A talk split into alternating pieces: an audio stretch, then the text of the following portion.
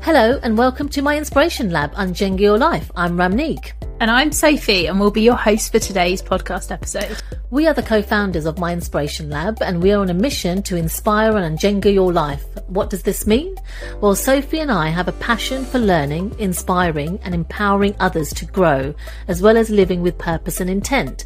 We believe simplicity in life is key, and our aim with this podcast is to inspire you to implement things easily into your life so you can create a strong foundation no matter what life throws at you.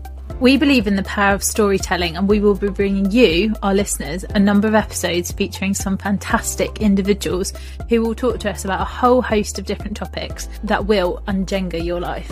No nonsense, straight talking, and inspiring. Today, we are talking about mindset with Paul Spackman. Paul is the founder of Mountain Mindset and took the leap out of corporate life to move out of the UK and to follow his own path. Paul has taken his vast experience of military and business leadership to develop an, on operations as an officer in the British Army, which he fine tuned in corporate business, and combined them with his love of the outdoors and the mountains to provide a unique business consultancy service based in the inspirational French Alps. In this exciting podcast, he shares his life journey with us from his days in the British Army through to today and gives us his view on how you can take action on the things you want to do and be. In this episode, we touch on things like fear of the unknown, unlearning what you've already learned, the importance of having a plan, and taking a leading role in your life rather than having life happen to you. What's really interesting is that Paul uses the mountains as his backdrop, and you'll also hear that because that's where he's based today. The mountains are his inspiration to help people move in the right direction in their lives, and he talks us through this with some great stories. So, if you're feeling stuck or hesitant to really live life to the full and realise your potential, this episode is great for you. Paul shares some amazing stories in this episode, and he was so down to earth. We think you're going to be really inspired by this, and we can't wait for you to listen. So, we will give you now Paul Spackman. Enjoy! Paul, we're absolutely delighted to have you on our podcast for our first series. Ever since we first connected, both Ramneek and I have been really excited to hear more about what a fantastic career and, and leadership journey and, and all the learnings that you've had from it. So uh, we're, we're just going to go straight in. We'd love to hear more about that and share with our listen- listeners more about your three main leadership journeys and, and what you've taken from them. We'd love to hear more. Yeah, no worries. I'm really, really pleased to be here and thanks for having me. I guess the place to start would be when I joined the army. It was the start of my my career. I joined and went to Sandhurst when I was 19 years old, um, and was a sort of very young, slightly frightened officer cadet walking into those big doors of Old College at Sandhurst. Um, but essentially, I, I, ended up doing about 10 years in the in the British infantry, which um, resulted in me going all over the world, doing all sorts of interesting operational things where I had bags of opportunity to practice my own leadership and to really define my own style as an adult. You know, my my de- defining years, for want of a better word, were um, were spent either in Northern Ireland, Iraq, or Afghanistan on operations, or in between those things, training for those operations.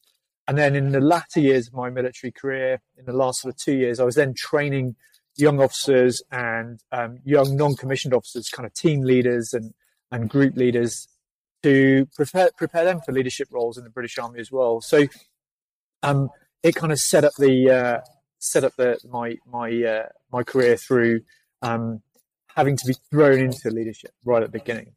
Um, my my next journey from there on, of my, my second leadership journey, if you like, was I left the army and I joined the defence sector as a civilian, which was absolutely terrifying, probably more terrifying than arriving at Sandhurst. Having left this institution with this enormous bubble around me of uh, of things like uh, accommodation and food there, and then learning how to uh, how to get that squared away myself as a civilian in my own apartment. Um, do things like pay council tax was a real surprise. You don't do that in the army. You get something called cash in lieu of tax. So one day, this ridiculous letter arrived on my table, and I sort of said, uh, to my now wife, then girlfriend, this letter? I don't want me to pay over a thousand pounds in some sort of tax. And she said, well, no, everybody pays that. You, you so it was quite a, quite a lesson in life um, in my 30s, bizarrely. Um, but in the defence sector, I was really lucky because I, I kind of left the army because I didn't want to be in the army anymore. Uh, joined the defence sector, and I was running major projects for uh, on behalf of the Ministry of Defence in uh, in security and information assurance and physical physical security and firearms for the police and things like that. And so the the leadership style I had to develop for my second journey, which was about six years, seven years in the defence sector, was more influencing, it was more um, leading through, uh, I suppose, influence influencing other people and other groups. I had very little in the way of a direct uh, set of leadership uh, uh or set of subordinates, for uh, want of a better word, or or, um, or employees. Everything I did was through um, managing small teams who didn't work for me, but I had to. And um, I was really lucky. I did a number of things with the Ministry of Defence Police, where helping them um, develop new weapon systems and um, learn how to do kind of SWAT tactics in counterterrorism and various other things. And and uh, and I think I learned as much in that sort of five or six years in defence sector as I probably learnt in the military. It was more about undoing my leadership style to a certain extent to fit the civilian world. And and from from those immediate lessons, I realised that there was probably going to come a point in this second journey where I was going to want to make a change. And so I, having learned from what had happened in the military, which was get to a point where I no longer enjoyed it, I'd done too much in the way of operations, basically um, I decided to start to set the conditions for what may or may not be a plan B um, post this that current role. And so I did my MBA. Um, I did it part time. Quite a funny story. My boss at the time turned around and said, "Paul, you're the young bloke in the office. Um, I want the team to go and do some training." And the people who were in the security team were all um, they're all semi-retired military people who had done a full military career um, and were sort of um, very experienced, and a lot of them were were a little bit, um, I don't know, maybe afraid of training. I don't know. And so I went around said, "Got this budget. We're going to do some training, and it's going to be great." And not a single person took it up. So like, okay, well, I've got this money. I wonder if I can get myself an MBA. So I went back to the boss and said, "Look, no one wants to do any training. I'm really sorry. I would love to do an MBA." And he said, "Well, if you can get a place at a decent university, we'll pay for the MBA, um, but you've got to pay for all your travel and subsistence." And so I said, yeah, no worries. Well, here's my offer at Warwick University because I went into the exams about four weeks ago when you first gave me this job, job of finding out for training. And my nan lives at the back of the university, so I'm going to go and stay with her. There I was, uh, ready to go and do my MBA. And I did it part time um, alongside my work. And it, and it gave me an opportunity to think about the world in a really different way. Anyway, a few years later, I ended up in um, uh, as a chief of staff to the CEO of Babcock International Marine Sector, where I learned host of things from the kind of corporate C-suite uh, and how major FTSE 100, FTSE 250 companies work. And there came a point in that role where I was no longer enjoying myself. I had a week where I flew basically around the world uh, in the middle of a, a, a, redundancy program, which I was part of the implementation team for, and um, it was exhausting. And I, I really realised that I was not cut out for the negative side of the corporate world. I didn't enjoy it at all. I met myself coming backwards as I flew back from Vancouver on the Friday or the Saturday morning, having sort of flown pretty much all the way around the world, including Oman, you know, various other countries, and realised I needed to change it up. But luckily, this time I had a bit of a plan. I knew I wanted to be in the mountains, and I'll talk about that in a moment. I knew I wanted to carry on doing some sort of leadership role. I had this kind of dream that I wanted to be a ski instructor, cruising through the snow and everything else. And my, my, I actually spoke to a coach at the time and got a little bit of advice. And um, he said, for God's sake, Paul, do not waste your CV. Yeah, great. Go out and enjoy the mountains, but don't just become a ski instructor. You've got all this experience. Make sure you use it. So I went away and thought about that long and hard and came up with the idea for my now company, which is called Mountain Mindset. And essentially, I took all of the things I learned through military and, and through my civilian career, and also some things that I learned from my wife, who's a doctor in the NHS and has had an incredible 18 months of leading a COVID um, response in Hampshire. And we put all those things together and created Mountain Mindset. And we have now moved to France and I live in the French Alps. And now I'm living, I think, what I wanted to do 20 years ago. And I'm enjoying the mountains. I'm enjoying being outside. I now do mountain guiding, expedition guiding, and I'm sort of living my best life, I suppose. But it's taken me some time to get here. It's amazing. What a career you've had. I guess there's so much in that in terms of what you said and the journey that you've gone through. And one of the things that was that first 10 years in infantry set you up for leadership. And then in your kind of second role in defense, you had to unlearn some of that And I, mm. would quite like to unpack that in terms of, you know, if, if people are listening and they're in that first 10 years of their career and they're learning all about leadership and management and building their career, what, what are the sorts of things that, that you took away from that first 10 years that really set you up in terms of your career that you didn't unlearn that you think is probably worth sharing with our listeners? The army, particularly in the military generally, are brilliant at training people because they're all about training you to be able to respond. So when, when the chips are down, you're not really thinking about it. You're just doing it. And whether, whether that's the drills and the skills needed to, you know, fire your rifle through to the, the skills needed to lead a group of people in some very difficult circumstances and also lead those people in some amazing places and amazing times as well. They're very good at it. And what I learned from that was that if you want to get good at something, you've got to practice it. So if it's, if it's leadership, won't always come naturally. Sometimes you need to do a bit of training. The, the army has uh, very specific training courses for leadership depending on the role you're doing. So you go to Sandhurst for a whole year. You're taught about you're taught about how to be a soldier first of all, how to fold your you know fold your, your blankets and put your clothes away and all those sorts of things.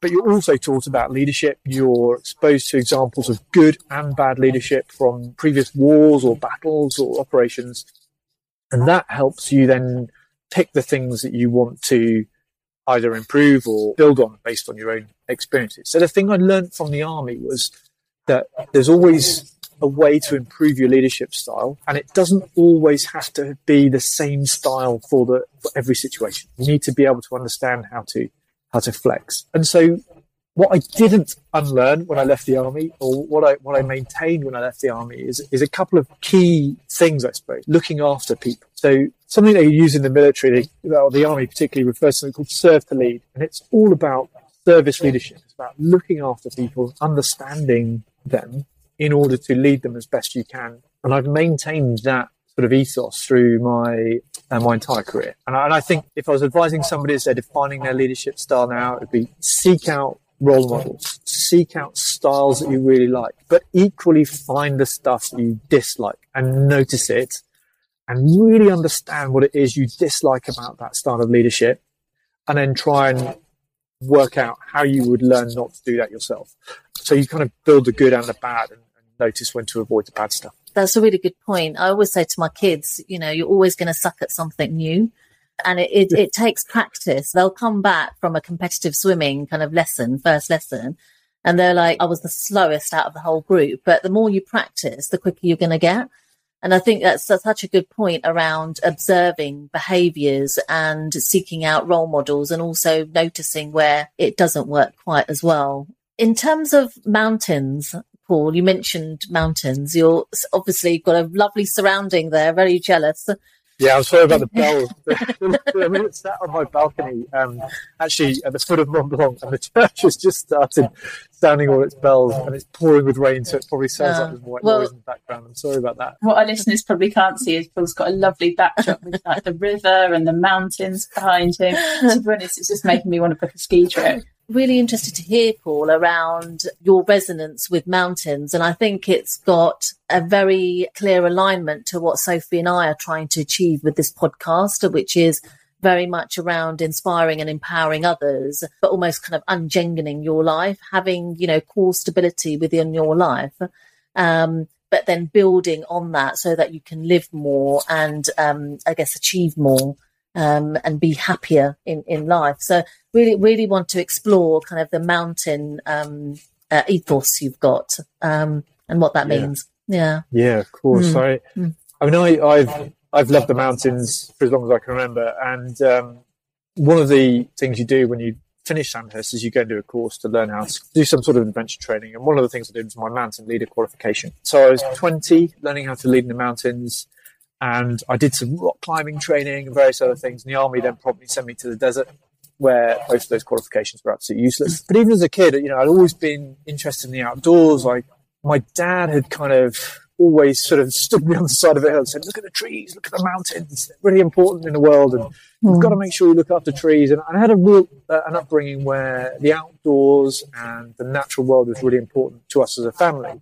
Not in the same context, I think, as it is today but more in a kind of my dad obviously knew that being and my mum both knew that being outside was going to be really important for my life and and so you know when we went on holiday, I have vivid memories of, of mum and dad taking us to places where we would go out to beaches, or we'd go walking in the hills, or we'd go conker picking, or whatever it may be. When I joined the army, there were occasional holidays where we'd go to the mountains, and like I said, my mountain leadership training. And one of, one of the things I would really advocate to the listeners is is really try and understand and notice the things that make you feel good and the things that make you feel bad. And I noticed that I am happy. I mean, genuinely happy to the core when I'm in the mountains and when I'm surrounded by mountains. And, and it took me quite a while to realize that. I think the the defining moment for me was Lucy, my wife, and I. We were we were climbing the Eiger.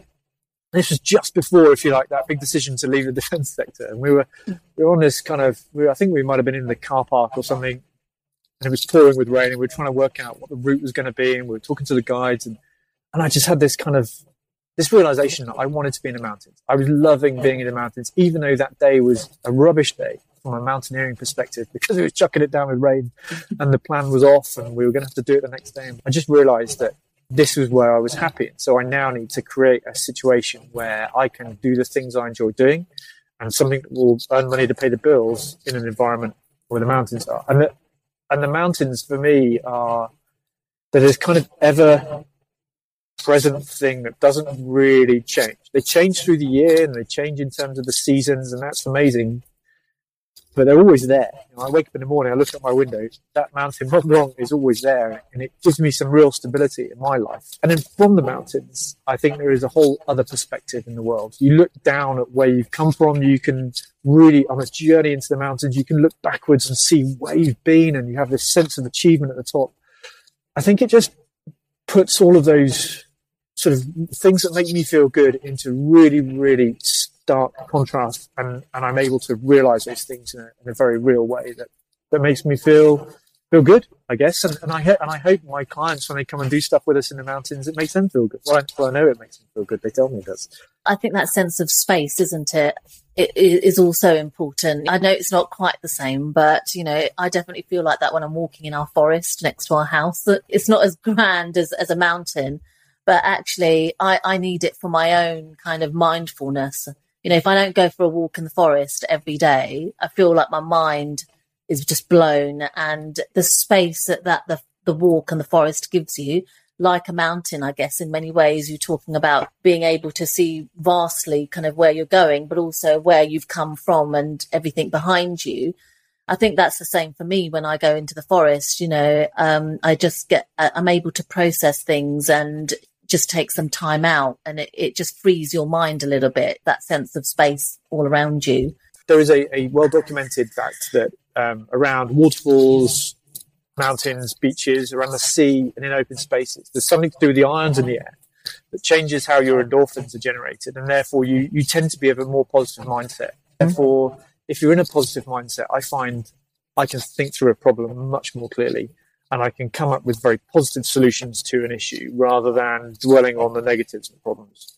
And so I think there is some real, uh, there is some science. I think it, it probably deserves a little bit more exploration generally, whether it's the forest or the mountains. I think there's definitely yeah. space for the outdoors for everyone. I think it's, as you said, it's finding that place or thing that makes you happy to your core. And that then gives you the perspective to put, you know, if you're facing a, an issue or something challenging that day or that period of time, you can, it just gives you perspective, doesn't it, to think differently. When you've got teams of people that come out and, and work with you in the mountains, do they go on that journey as well? That, that must be amazing to, to support people with that. Yeah, I mean, some of the, some of the stories bring a little bit of a tear to my eye, to answer you, because they're, when you watch people achieve things, it's heartwarming. It really is. I mean, there are, you know, there are teams that we've had that have been out doing leadership training and they've come as a group of, say, individuals from a company, and they might met each other at a social or in the office occasionally, but actually they don't work together. They're, you know, they might be the, the identified as the company's future leaders, and they turn up and they're all really kind of quiet and a bit cagey around each other, and they don't really know each other very well. And by the end of it, by the end of the experience in the mountains, they've had to share something very real a real tangible experience of going in a mountain, helping each other, getting soaking wet because it rains, or getting really hot because it's really sunny. But they all got to the summit, or they all got to the place where they're going to be. And I think when I see people and I, well, I, I, again, I get quite good feedback, or as a company, we get good feedback to say that not only did they learn something from a leadership perspective when they're doing leadership courses, but actually there was more to it than that. They, they had a more, they had more opportunity to self-reflect. So I know that that happens. And then on the private guiding side of stuff that I do, the sort of expeditions, it's all about the whole role that I think I have as a guide in the mountains is to get help people achieve their dream. If you know, some people climbing to Everest Base Camp or hiking to Everest Base Camp or hiking around the Tour de Mont Blanc. You know, that's their life's goal. They want to be able to achieve that. And to be in a position where you can help them achieve that is a, is really important. And it, and it brings me back to that kind of service leadership. It's not about leading and just being the kind of at the front all the time. It's about serving somebody to make them be better, to make them achieve something. That's what leadership is about. And I think that being a guide in the mountains takes the best bits of that and helps you achieve those things and helps other people achieve their dreams as well helping someone to achieve their goal it's you're such in a position aren't you paul in a position of privilege to be able to do that for other people and I know that when I uh, climbed the Great Wall of China, gosh, it must have been 14 years ago. And then I did the, awesome. the 24 peaks in the Lake District. I think I learned more from others while you're doing that. You're with a group of strangers that you've never met. Everyone's there with their own different stories as well. So yeah, I, I agree. You have lots of moments of self reflection, but you also hear other people's stories, what they're doing, and you see yourself in other people's stories as well, don't you? And learning from each other. And I don't, I don't know about, you know, the people that you work with in the mountains, but I had to carry a massive backpack on both of these trips. And you sometimes you just can't, you're just so tired, you can't reach for the bottle. You know, others will come to your rescue and you kind of just, you work as part of this like wonderful team of people that have come there for all different reasons. And it's just an amazing experience, really, when you, when you can do that and achieve your goal with others. It's mm. interesting you mm. talk about when people come with their own objectives into the mountains, and, and people do. I mean, I've met some un- unbelievable people on some of these trips who uh, this is a I suppose this is a, a, a, negative trait of the human being. You have a you have an immediate perception of somebody who turns up and you think, oh goodness, this is going to be a nightmare. And then by the end of it, you're like, actually, wow, this is an incredible story that this person has. And we had a chat, but he had never really hiked anywhere ever. And his first thing he did was to climb Kilimanjaro. And I remember the first day going through the kit that he would need and stuff he didn't need and things like that. And he was, he was really, I don't think he was frightened, but he was definitely nervous. He definitely was worried about whether he would get to the top and everything else. And actually watching that progress from being at the base camp, not really having a clue what he needed or what he needed to do, and then being able to help him and guide him through the process of learning the things that he needed to learn from little things like when to wear the certain types of clothing, how to layer up, when to put waterproofs on, when to take them off, all those little basic things meant he got to the summit and then he came back down again and he was safe and had a great time. And, and he was, he actually came back out actually and, uh, and joined us on a course and, you know, and I stayed in touch with him and he's, it, that for me was a really heartening experience to take somebody from almost zero to hero. It's a fabulous position to be in. What a privilege. You touched on something earlier there, Paul, around that initial fear of doing something new. I'd really like to kind of delve a little bit deeper into that because I can I can really resonate with what you've just said. And I don't necessarily have the fear of actually signing up for something new, but when I get there, I'm like, what have I signed up for? You know, and that's it. I get a mental block. I struggle for the first bit of it and then, then I'm fine. So let's talk a little bit about that because there's there's obviously a number of people that don't sign up for these things because of that initial fear. And then there's people that probably sign up for these things and it's brand new to them. And how do they conquer that fear in the moment?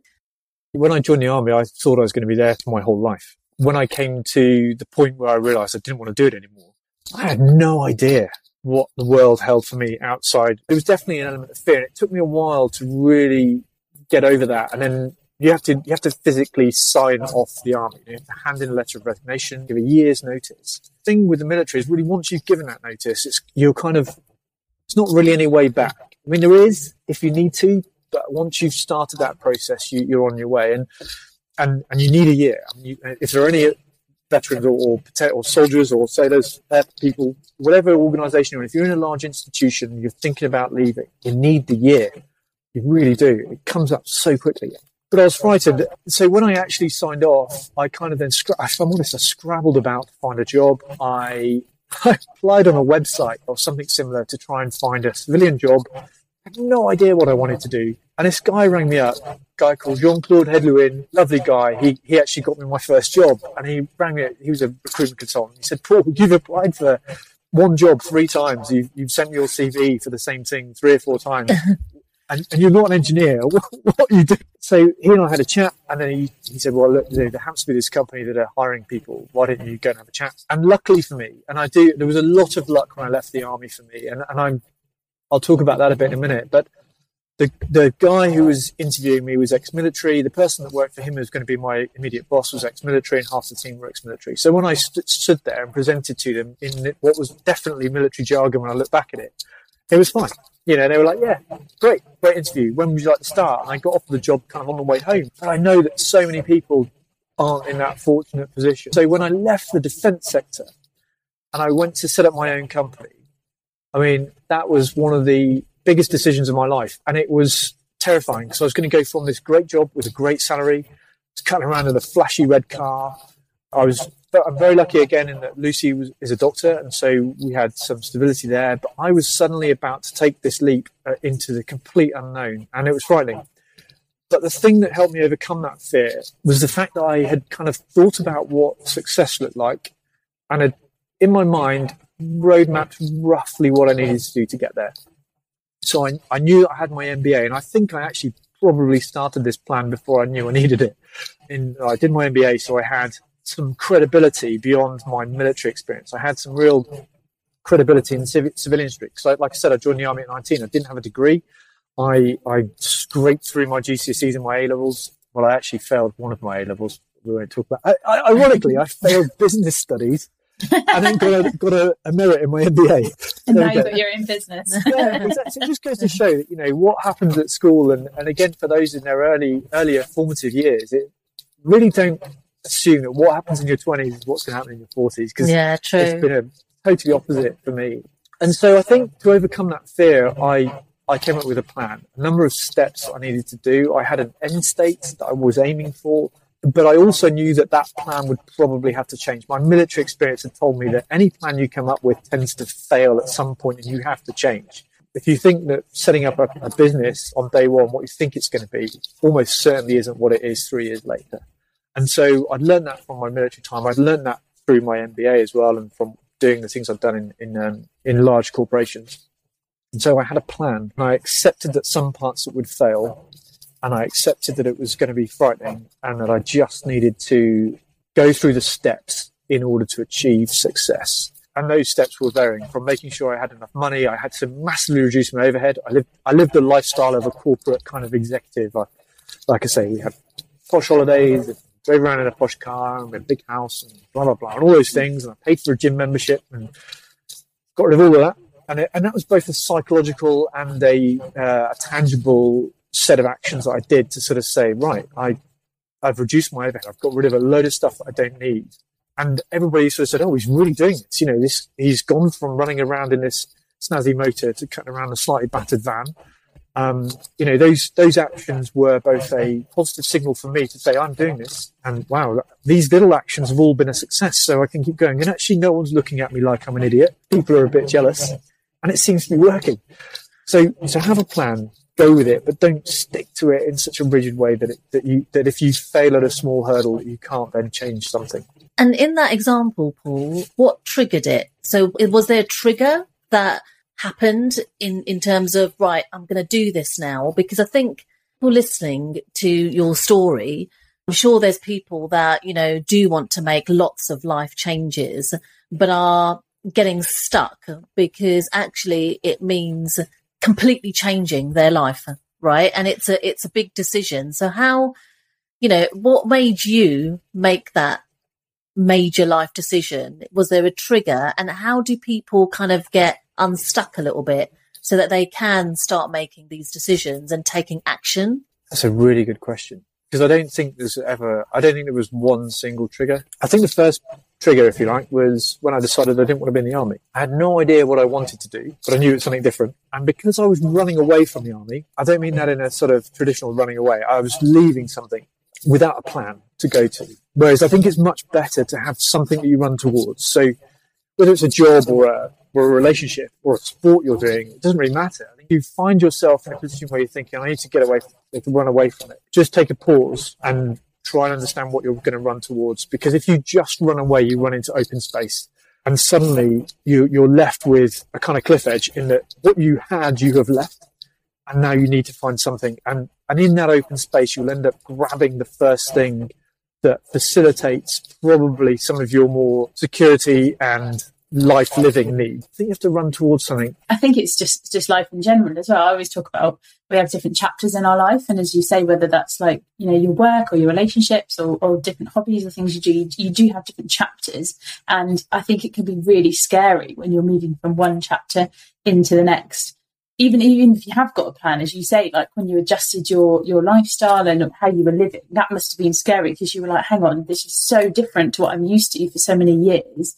Often making that decision or that, you know, I'm going to go do this is, is sometimes easier. It's it's then committing to that action and taking that action is is then often the harder part, isn't it? Yeah, I think it is. But back to the triggers, like there may there may be a point where you decide I don't want to be in this job or I don't want to be doing this thing, but I I'd be surprised for me, anyway, for me, there certainly wasn't a single trigger. I mean, the final straw, if you like, or the final point where I made the decision, like I said, was in a car park about to go and climb the Eiger. I said, I just, I now know this is absolutely what I need to do. It was kind of really clear to me. And once it was clear in terms of that there must be something, there has to be a change, whatever that change is, then it was time to start to plan the action. I, I didn't make the decision, you know, have that final decision and then jump out. It was months before I then eventually handed my notice in. And it'd probably been about a year beforehand that I was setting the conditions for success. Yeah, I think there are multiple triggers. And back to that, knowing yourself, I think knowing when those triggers are happening, if there are things that are happening that making you look out the window at work and you're saying, I really wish I was doing this other thing. And if that's the thing that makes you happy, and it has to pay the bills and it has to work with your life and it has to work with the family, there are definitely compromises. You're wrong, and yeah, you, you got to do it. I mean, for me, COVID was like everybody. It was a massive spanner. We literally just got going as a company. We had a we had a pipeline that was going to be able to pay me a salary for the first time in 18 months. It fell over in, in the space of three days. That was the second most terrifying part of running running my own business. Because if I'd have been in a job, I probably could have been furloughed but I made it work. Just on that point, in terms of obviously the lockdowns that we've all been on, I think back to earlier when we are talking about people finding their happy place and really being able to connect with what they want and what's important and what makes them happy in life. I, I know from talking to lots of people, we've had this conversation before, Emily, but mm. people have, have had that time to reflect and connect more on that and, and yeah. then probably made some of those um, decisions, if you like, in terms of actually, this is what I need to go and do in my life, or this is the change I need to make.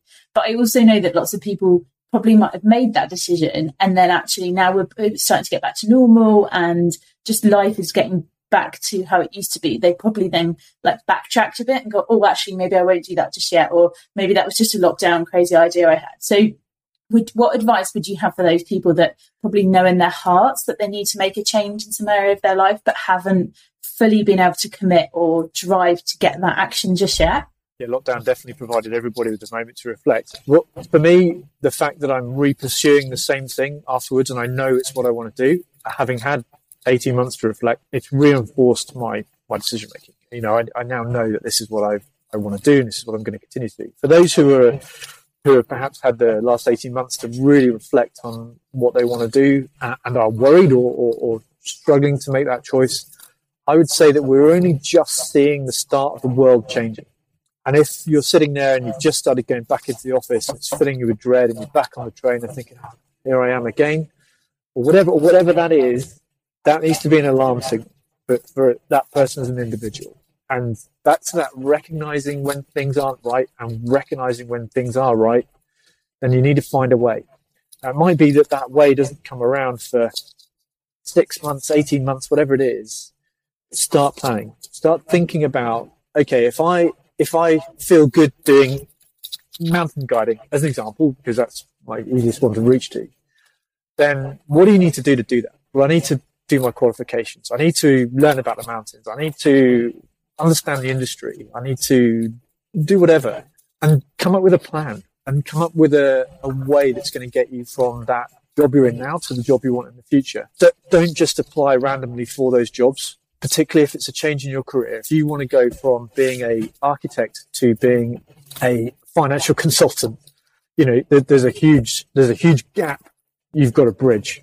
In the same way that if you're running a project, you don't, it doesn't just happen. A house doesn't just build. There's lots of other small tasks that have to be achieved. And the same true for mountain journeys. You know, we, whether it's you, from getting on the um, getting out of the bus in the morning to, to getting to the summit. There's a million and one things that have got to go right between the start of the journey and the end of it. Have a plan, have some contingencies around that, uh, and start to work it up now. But most of all, if you are feeling that you want to do something different and you can feel it in yourself that what you're doing today is wrong, is wrong for your happiness, find a way to do the thing that makes you happy because we we have a very short period of time on this world. If we spend it just earning money and doing nine to five and saying, I'm going to wait till next year. It, will be fine when you'll just, it'll just never come. And, and it's easy for me to say, having made that leap. It was hard for me to make the leap. I had to do a lot of things that I didn't really want to do. I had to make a lot of mistakes. But now I'm here. I'm so glad that I pursued it and I stuck to my plan and I can pay the bills the world hasn't fallen over, and no one really cares that I left the companies that I was in. So, you know, if there's this kind of, oh, company won't manage without me, it absolutely will. You know, uh, it, it absolutely will manage without you, and you will be fine. You will be absolutely fine. And whatever you're afraid of today definitely isn't going to be as bad as it as you think when you get there. Well, you're just saying that. I'm just thinking about, you know, naturally, I I listen a lot to the advice of other people.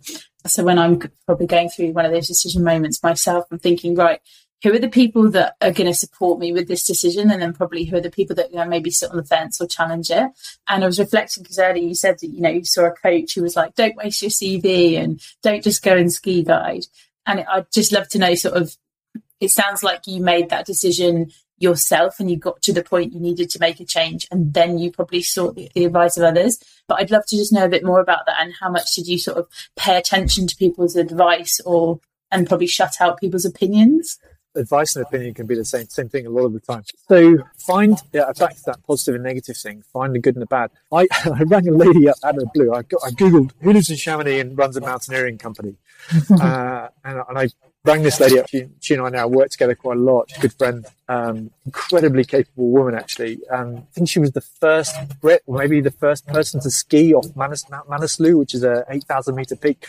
But uh, incredible. And I rang her and said, You do some stuff that I want to do. Can I come and have chat to you about it? Can we meet up and have a coffee? And I know she was, I know talking to her, she was, um, she was a bit like, who is this guy? Okay, fine, let's have a brew we got chatting and, and she gave me some advice and I took some of that and I rang another couple of people and got some advice from them and I spoke to my colleagues at the time where I worked and some of them were like, oh God, I wish I had the balls to go and do that, you know, and some of them were like, oh my goodness, you're going to throw everything away and it's going to be a disaster. And, and I took all of that advice. I took all of those things, whether they were positive or negative, um, opinions and fact, and I researched it and I took all of that stuff and helped it guide my decision making. And so the, the point you make about the coach, his point wasn't don't go and be don't go be in the mountains. His point was go and be in the mountains, absolutely. But I his his view was that if I just went and became a ski instructor, I would enjoy that for about two or three years. He said, but then you you'll get bored because your mind is much. Uh, you're, you're, you're, I'm also motivated by large problems and doing business and things like that. He said, if you just get on the ski slopes for four hours a day, he said you'll get bored and, and that you'll want to do something else afterwards. So yeah, I think take all of the advice, boil it all down, and if at the end of it you still want to do your own thing, and go for it. And, and then seek out the people who are going to positively encourage you to do it. It's always good to have a little bit of a, a self check with with people. My wife is very good at that for me. She keeps me in line. But I think then pursue the thing you want to do and, and use the people who are going to help you get there. I always say it's important to have a little tribe around you yeah. that, you know, that you can call on that always has your back and sharing your dreams with them, right? Because they'll hold you to account to your plan. I think that's a really important step as well. And just going back, Paul, to the planning phase. So, mm. you know, where, where we were talking about earlier, where someone is wanting to do something different. And I get, I guess what I'm taking from what you've just said is actually put pen to paper, make mm. a list of everything that you need to do and work towards to get there. But one, one of the things that, you know, you have talked about throughout is defining what success looks like. So when we're when we're planning and we're trying to work out all the steps that we need to take, how do people do that in terms of defining what success looks like for them? What's the best way of going about that? Because I guess if you can visualize it right from the outset, you're more likely to succeed. Yeah, absolutely. And I, and I, and I think right at the start, if, for example, you're in a job or in a position where you think, I'm just unhappy in this thing I'm in, whatever it is, the first step is to work out okay, what does happiness look like? What, what is it? What is the thing that makes you happy? So back to that point I made around noticing when you feel good. If you can notice those things, then you can start to define what, what happiness or, or what good feels like. And to define success is quite difficult, I think. It was difficult for me, you know, if, if someone had said, what does success look like for mountain mindset? And I probably would have said something like, in the mountains all the time, taking people on leadership courses, doing some guiding, back to back summer hiking around Mont Blanc, and well, that would have been great. The reality is that I had to also do some really boring admin, tons of it, because it's setting a business up takes time. Getting to know what those tasks are. So, mm. what are the different things to do, and how do they fit with each other? So, what do I need to do first? There's no point in me, for example, going and running after clients if I haven't registered the business. There, there's no point in me trying to pitch myself as a guide to a, a mountaineering company if I haven't registered on the French system. Doing the research to understand how the tasks sequentially fit together in order to build that success. Defining success is a really personal thing. Success might be making millions and millions of pounds. To some people, it, it depends on what motivates you. But I, you've got to know what that is. That's the that's the trick. Know what it is that motivates you and gets you up and go and pursue that. Yeah, I, th- I think that's a really important point because going back to Sophie's comment around and, and your response to her question around taking the advice of others, what I have found is that often when I get advice from others, it's in their own version of success. Yeah. And and I actually think that defining what success looks like for you is such a crucial step because you don't want to live the life of another person or someone that you admire. You want to live your own life and defining what that looks like for you is so important as part of the flat planning phase.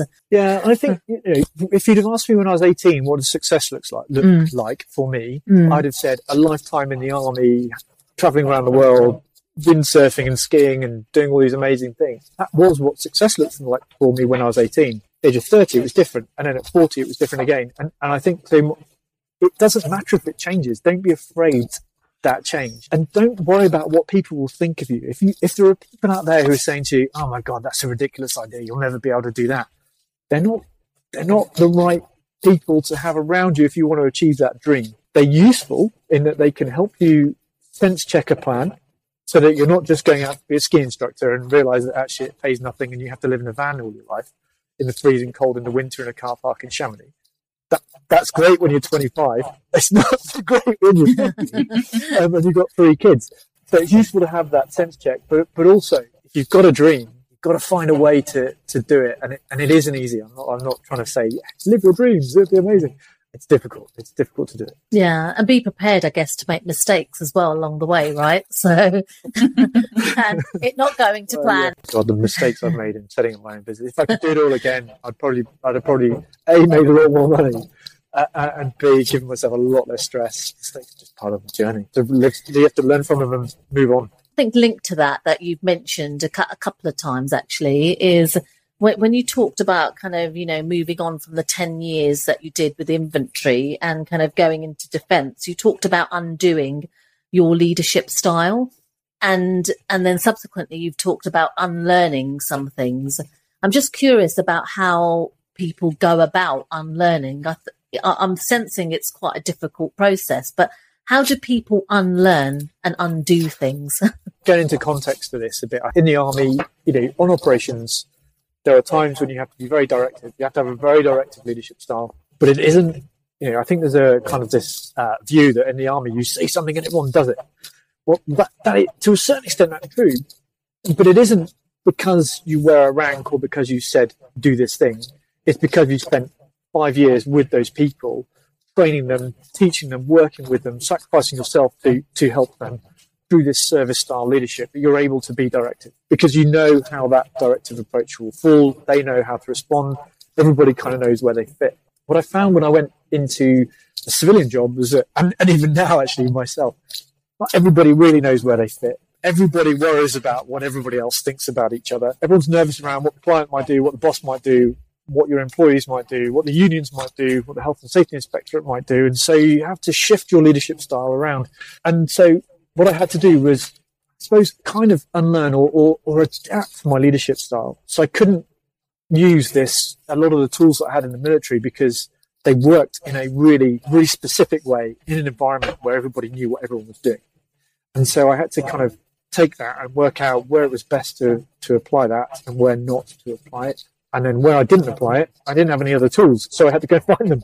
How do I now do leadership in this space? So when I say unlearn, I think it's more about working out what works where and when not to use it. And it might be that you just can't use a particular thing because there isn't the environment to use it in. And, and then you have to find a, a new way of doing things. In terms of taking action, a shift, I guess, in terms of doing things for yourself and then doing things for others, where you identify kind of, you know, a, someone close, either in your family unit or a friend who is struggling, who is wanting to take action, but is also not open to be helped by you or others.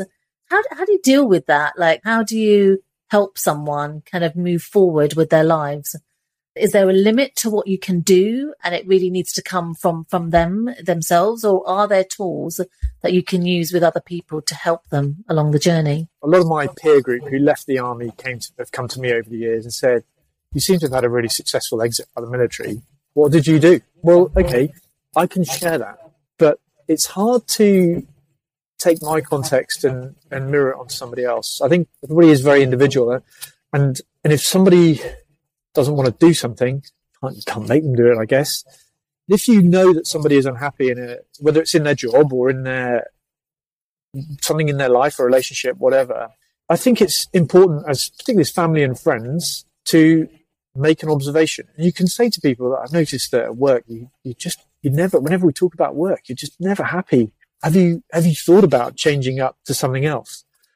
And they might say, oh, I had this ridiculous idea that I wanted to open my own company in the mountains and do leadership training. I mean, it's just a stupid idea. I'm never going to do it. Someone might turn around and say, man, do you know what? That's exactly what I did. And it's great. And they'll go, really? Or if you can't provide that um, positive support, if you know people who can, then connect them. I mean, the, every bit of business that I've won over the years or or job that I've got has been through connecting through people and just making as many connections, both in terms of people, but also from learning and reading stuff and watching videos about things. And then eventually some of those things hang together and, and provide an opportunity. And, and so I think if you are, if you have a family or, or a family member or friend who, who needs that support, doesn't know they need it, you can't force it upon them, but provide as many opportunities as possible to allow them to see that they have either a great idea that they can turn into something or help them just help them explore it. Help them explore whatever the negative or the positive thing that they're trying to deal with is.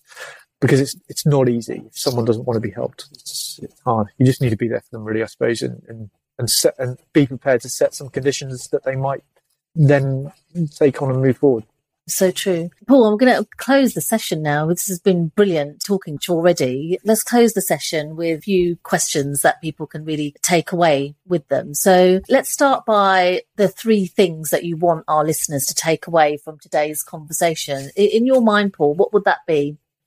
I would say always remember the fear of change or the fear of the thing you're going to do next. That fear is always much worse than the actual thing.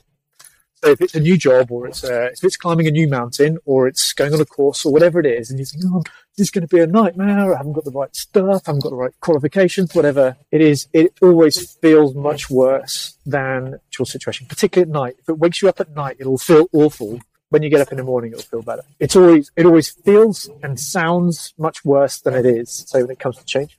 The second thing is about leadership. And if you're doing one thing as a leader, it's care for the people that work for you re- and I mean really care for them. Not, I want to make sure they're trained and they're, you know, health and safety. That's kind of standard. Like find out about how many kids they got and what their children's names. Where do they, where do they come from? What, what sort of car do they drive? What do they do in the evenings when they get home? What, what really motivates them? What are the things that makes them get out of bed in the morning?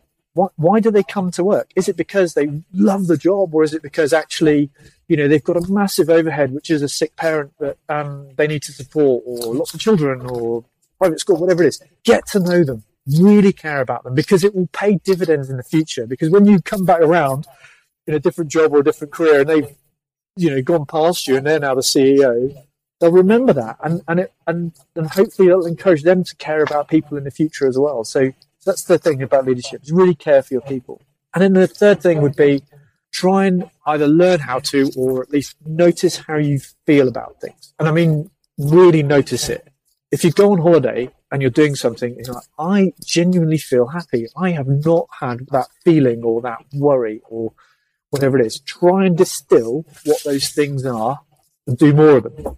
And the things that make you feel rubbish and upset or frightened or bored or disengaged, really try and work out what it is about those things. Is it because the weather's bad, or is it because it's the people you're with, or is it because the place, the environment, whatever? Try and get to the bottom of it, and then do less of that. And it's it's hard to do, but it's I think it's key. I think on that last point, one of the tools that I've discovered recently is journaling, because actually, if you note it down in terms of what you know your reflections even if it's once a week, it doesn't have to be every day, but even if it's once a week and you notice kind of, you know, what, what are you spending your time doing and what is making you feel good and what is making you feel not so good, actually journaling it and then looking back at that can really help you kind of make change and take action and do more of what you love, which is exactly what you're saying, essentially, isn't it, Paul? So, exactly. Yeah. Yeah. Journaling's yeah. a great way of doing it. Well, we always finish our hmm. podcast asking a few like really quick fire questions. So don't overthink them. We just kind of want your, your first like an answer because it helps our listeners get to know you even better. And the first one, I don't think I could not ask this, but what's your next adventure or goal or ambition that you're shooting for? So I have a, I would like to go and learn how to be a, a leader on Everest. So I've got this plan to go to Nepal. I've been to Nepal before. I'm planning to go again next year um, to do a course to learn how to be a guide on the, on the big mountains there. And Lucy and I are going to do something similar and try and climb Ama That's our kind of next big mountain goal. Wow. Our next big business goal is is trying to get our um, our little business back on that back on that road, back on the pipeline, and getting our projects up and running and helping people again. Yeah, that's brilliant. Amazing. I wish you all the luck with the latter, mm-hmm. but equally with the first, I might see you on Everest because okay. I'm training to uh, go up there next year myself. Oh, cool. base camp, though I'm not going right to the top. Talked a lot about mindset and finding that place that, that helps you keep that positive mindset today. But do you have like, I don't know, a couple of words or like a mantra that you kind of say to yourself each day or every now and then just to like keep yourself on the right track? No, no, I don't actually. I don't have a, a mantra. I don't think the thing that keeps me on the right track. I just know that there are going to be times when I drop the ball. There are going to be times when I make mistakes and I fail. And I try and live my life in a position where I work as hard as I can to achieve the things I want to achieve. And I really focus on what it is that I need to do. I don't just do stuff for the sake of doing stuff. I think that's a waste of time. But I always know that at some point I will fail. And when it when I do fail on that thing, whatever it is, it could be something really small like missing a meeting last week. Um, right the way through to uh, not getting to the summit of a mountain, okay, turn around, go back, think about it again. Do I want to do that thing, or is there a way I can do it differently? So just trying to recover from failure, because I think we're all going to make mistakes. Yeah, it's really true. Well, thank you so so much, Paul. It's been absolutely delightful to talk to you yeah, um, really pleased today. To talk to you both. Yeah, we've got so much from it, and I think our listeners are going to really enjoy the conversation as well. We really hope you enjoyed this episode as much as we did. As always, please do think about one or two things that you can take away and implement right now in your own lives. We'd love to hear what you thought of the episode, any comments and reflections that you've got. Please do leave us a review. Even one word helps so that we can share and inspire more people to unjenga their life too. Please also reach out to us on our social media channels, the platforms that we are on, and on our website at www.myinspirationlab.com. From all of us at My Inspiration Lab team, thank you for listening. Until the next time.